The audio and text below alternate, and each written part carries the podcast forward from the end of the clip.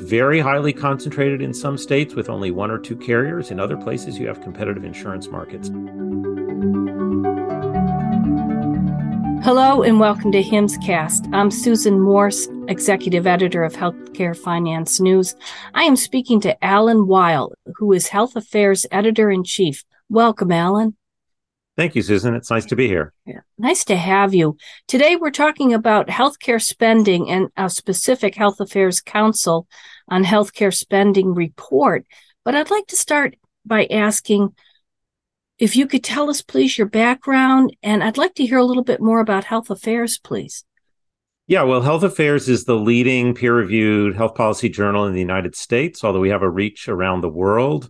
We view our role as bringing evidence and knowledge and thought leadership to health policy, a broad range of health policy topics. We've been around for about 40 years and looking forward to at least 40 more. I'm the first editor-in-chief who didn't come out of journalism. That's sort of been the prior experience. I've been the editor-in-chief about 8.5 years. Before that, I ran the National Academy for State Health Policy, which is an independent nonprofit that works with states. I was at the Urban Institute leading a large research project for also about 8 years. Before that, I ran the health financing agency in Colorado under Governor Roy Romer. My training is actually as a lawyer, and I have a master's in public policy, but I've been working in healthcare for more than 30 years.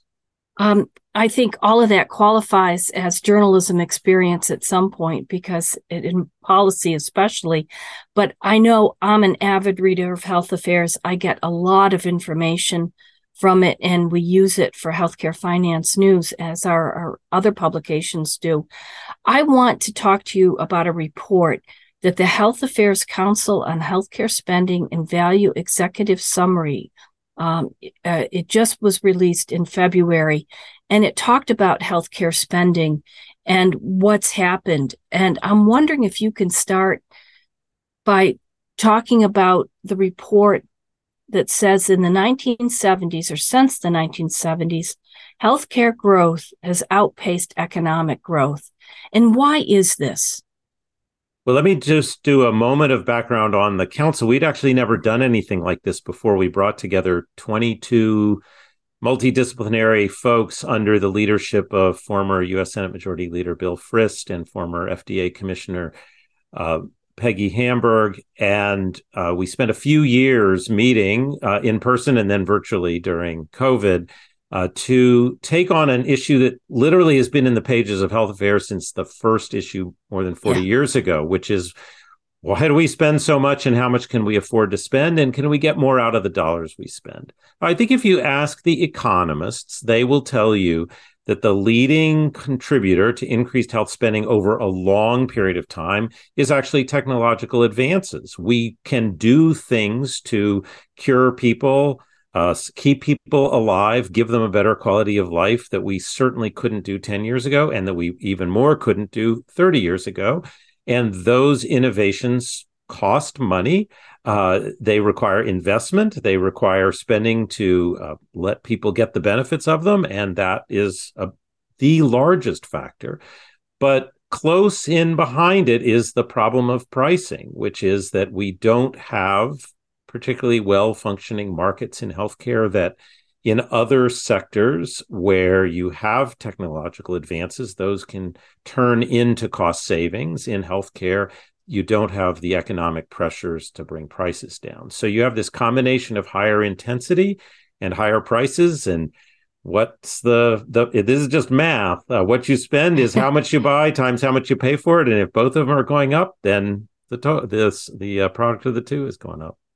Well, of course, CMS has tried to turn that around with price transparency, with hospitals being required to post their prices. But the report talks about administrative streamlining. Can you say what this is, please? Yeah. So, anyone who's interacted with the healthcare sector has filled out the same form in 5 different offices on the same day. Mm-hmm. There's been a lot of attention recently to prior authorization, where in order to get approval for a treatment, you have to go through certain hoops. And There are debates about the clinical side of that, but on the administrative side of it, it's incredibly paperwork intensive. Credentialing of providers is very resource intensive. Claims processing is resource intensive. And quality measurement, which we all know we need, they're just in high levels of duplication or overlap or small variants from one measure to another that are probably not clinically important, but that drive costs. So when we talk about administrative streamlining, we're talking about literally hundreds and hundreds of billions of dollars that are not associated with direct provision of clinical care, that if we could cut down significantly, that would make a huge difference. And of course, there's digital innovations to try to streamline a lot of this paperwork and finally throw away fax machines. Is this part of the report talking about any of these digital advances? Well, you know, the language one hears from the IT folks is if you just digitize a bad process, you don't actually end up saving much. Yes. So, I mean, I think we have to do both, right? We do need to take advantage of the electronic health record instead of the fax machine. But frankly, if everyone's running a separate process and they use different measures or different fields and that you don't have interoperability, just putting things on the computer doesn't actually save you much. I think, you know, we've invested tens of billions of dollars in this country in federal resources, much less what the private sector has invested in electronic records. But we still know there's a long way to go in realizing the clinical benefits and the financial benefits. I have to ask you this question, and it mostly comes from people who work outside of healthcare, that when we talk about the high cost, when they talk about what they spend when they go to see a doctor for out-of-pocket, they say, why don't the CEOs just cut their salaries? If we stop paying them so much money, we could save a ton of money. And can you explain, you know, how do you answer people who say things like this? Well, you know, anything that's going to save money is going to have consequences. So if we want to do administrative streamlining, then each company can't come up with its own measures or its own way of doing things, and you lose some of the creativity. It is true that there are some eye-popping salaries in healthcare, in hospitals, in insurance companies, and elsewhere. And it is true that those are part of the administrative burden of the whole system. I'm not going to suggest otherwise. The argument made by many is that you need to pay these high salaries to attract the best talent. Yes. I'm not really in a position to evaluate whether 20% or 30% lower salaries would really mean a brain drain from healthcare into something else. That's not really my area of expertise. But you know, I think there's a lot we can do administratively to put pressure on the system to be efficient. Maybe one of the consequences would be lower executive salaries. But in the end, you've really got to, you know, we have a more than $4 trillion system. We're not going to save every dollar just out of salaries. Right. And another big issue that comes up when it comes down to saving money, people talk about value-based care. And I'm going to quote the report here, and I found this downright disheartening. Despite compelling theory, use of prominent value-based care payment models put forth by the Center for Medicare and Medicaid Innovation has not resulted in significant savings to payers, providers, or patients. You know, this move to value-based care has been happening, and then we hear it's not really saving money. Can you tell us what the report says about this and whether value-based care maybe in the future might have, you know, the outcome of saving money? So I'm really struck that there are half full and half empty glass people when it comes to value-based payment. It is certainly true. I mean, we reviewed the evidence and we're not the only ones who've done it. The savings to date have been really quite modest given the rapid rates of growth in healthcare spending. The question is, are we learning the ingredients, both from the payer side of how to structure value-based payment and from the provider side for how to provide care in a value-based context? And we're just not, neither side is kind of good enough yet at it. But over time, we're learning tools and techniques and ways to structure things that we will improve over time and will give us a better yield. Or is the overall enterprise sort of so fraught with problems and limitations and challenges that what we're seeing now is the best we're going to get? That's looking into the crystal ball, which it's hard for me to do. I think maybe this is unfair to say, but I actually think it's some of both. I think many people believe that we have actually, although we've been talking about value-based care for a long time, we've actually... The movements in that direction have been pretty modest. We've put a relatively modest amount of money into it. And even when the first line of payment is value-based, the payments out to providers are still largely fee-for-service.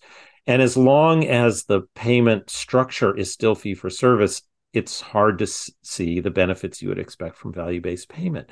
But if we're going to do more of this and do it more aggressively, then we have to be more confident about things like risk adjustment, like avoiding gaming, like making sure we're getting the price right, that we know what the baselines are, that we know how to attribute patients appropriately to systems of care. And these are all, we might call them technical problems, but if we don't solve them, the whole enterprise is threatened.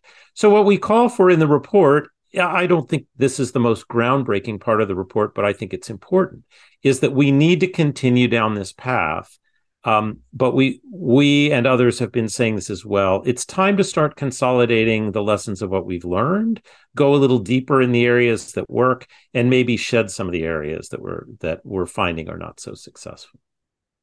And you talk about groundbreaking, so I'd like to ask, what are some of the groundbreaking results of this report? Well, I think the most ambitious is our set of recommendations around spending targets, that the group explicitly calls for state-based infrastructure to measure healthcare spending, to set targets at spending and to measure progress against those targets, and for the federal government to support that sort of infrastructure. Now, what those targets are going to be and how people are going to respond to them is going to vary quite a bit around the country.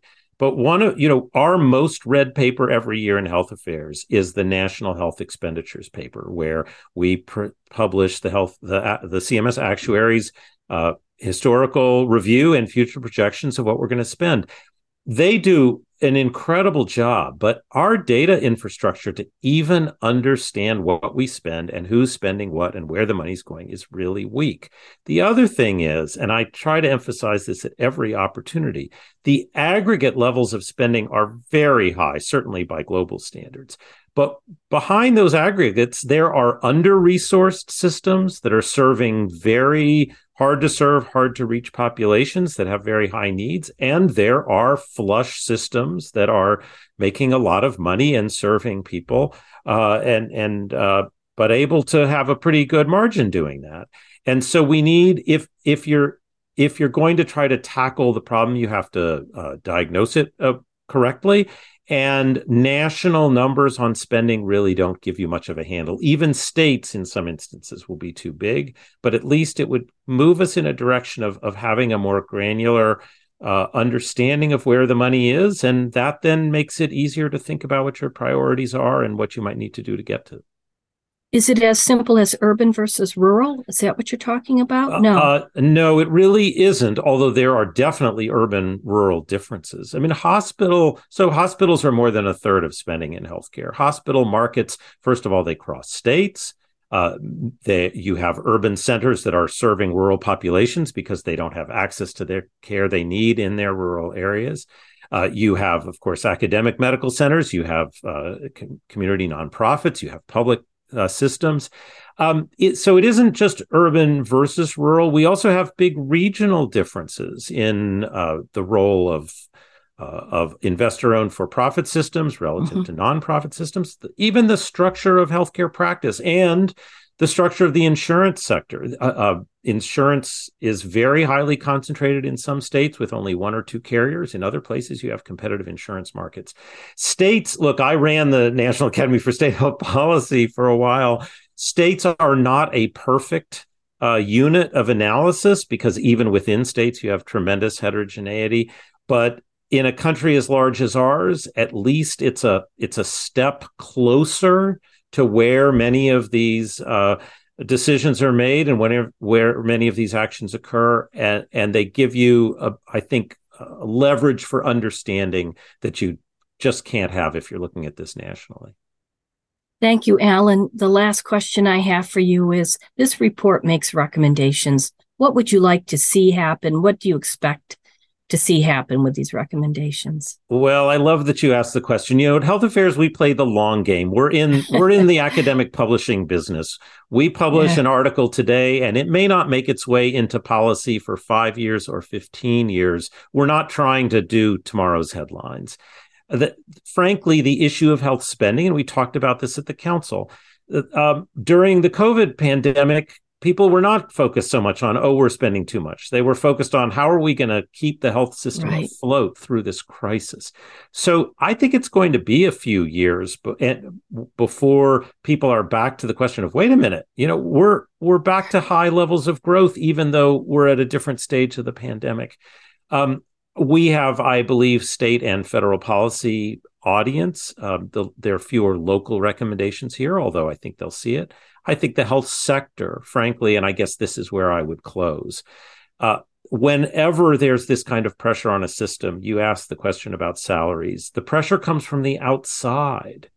We're going to make better answers if we figure out from the inside how to do things better. And so I would hope that people in the health sector who look at this will feel some courage to make some strong recommendations how to address a spending problem that other people are paying for, so that we can come up with solutions and ideas that work from the perspective of those who are in the system, as opposed to having something imposed from the outside. That is a good place to close, Alan. Thank you so much. It's been a pleasure having you on HIMSSCast. It was great talking to you, Susan. Thank you for having me on today.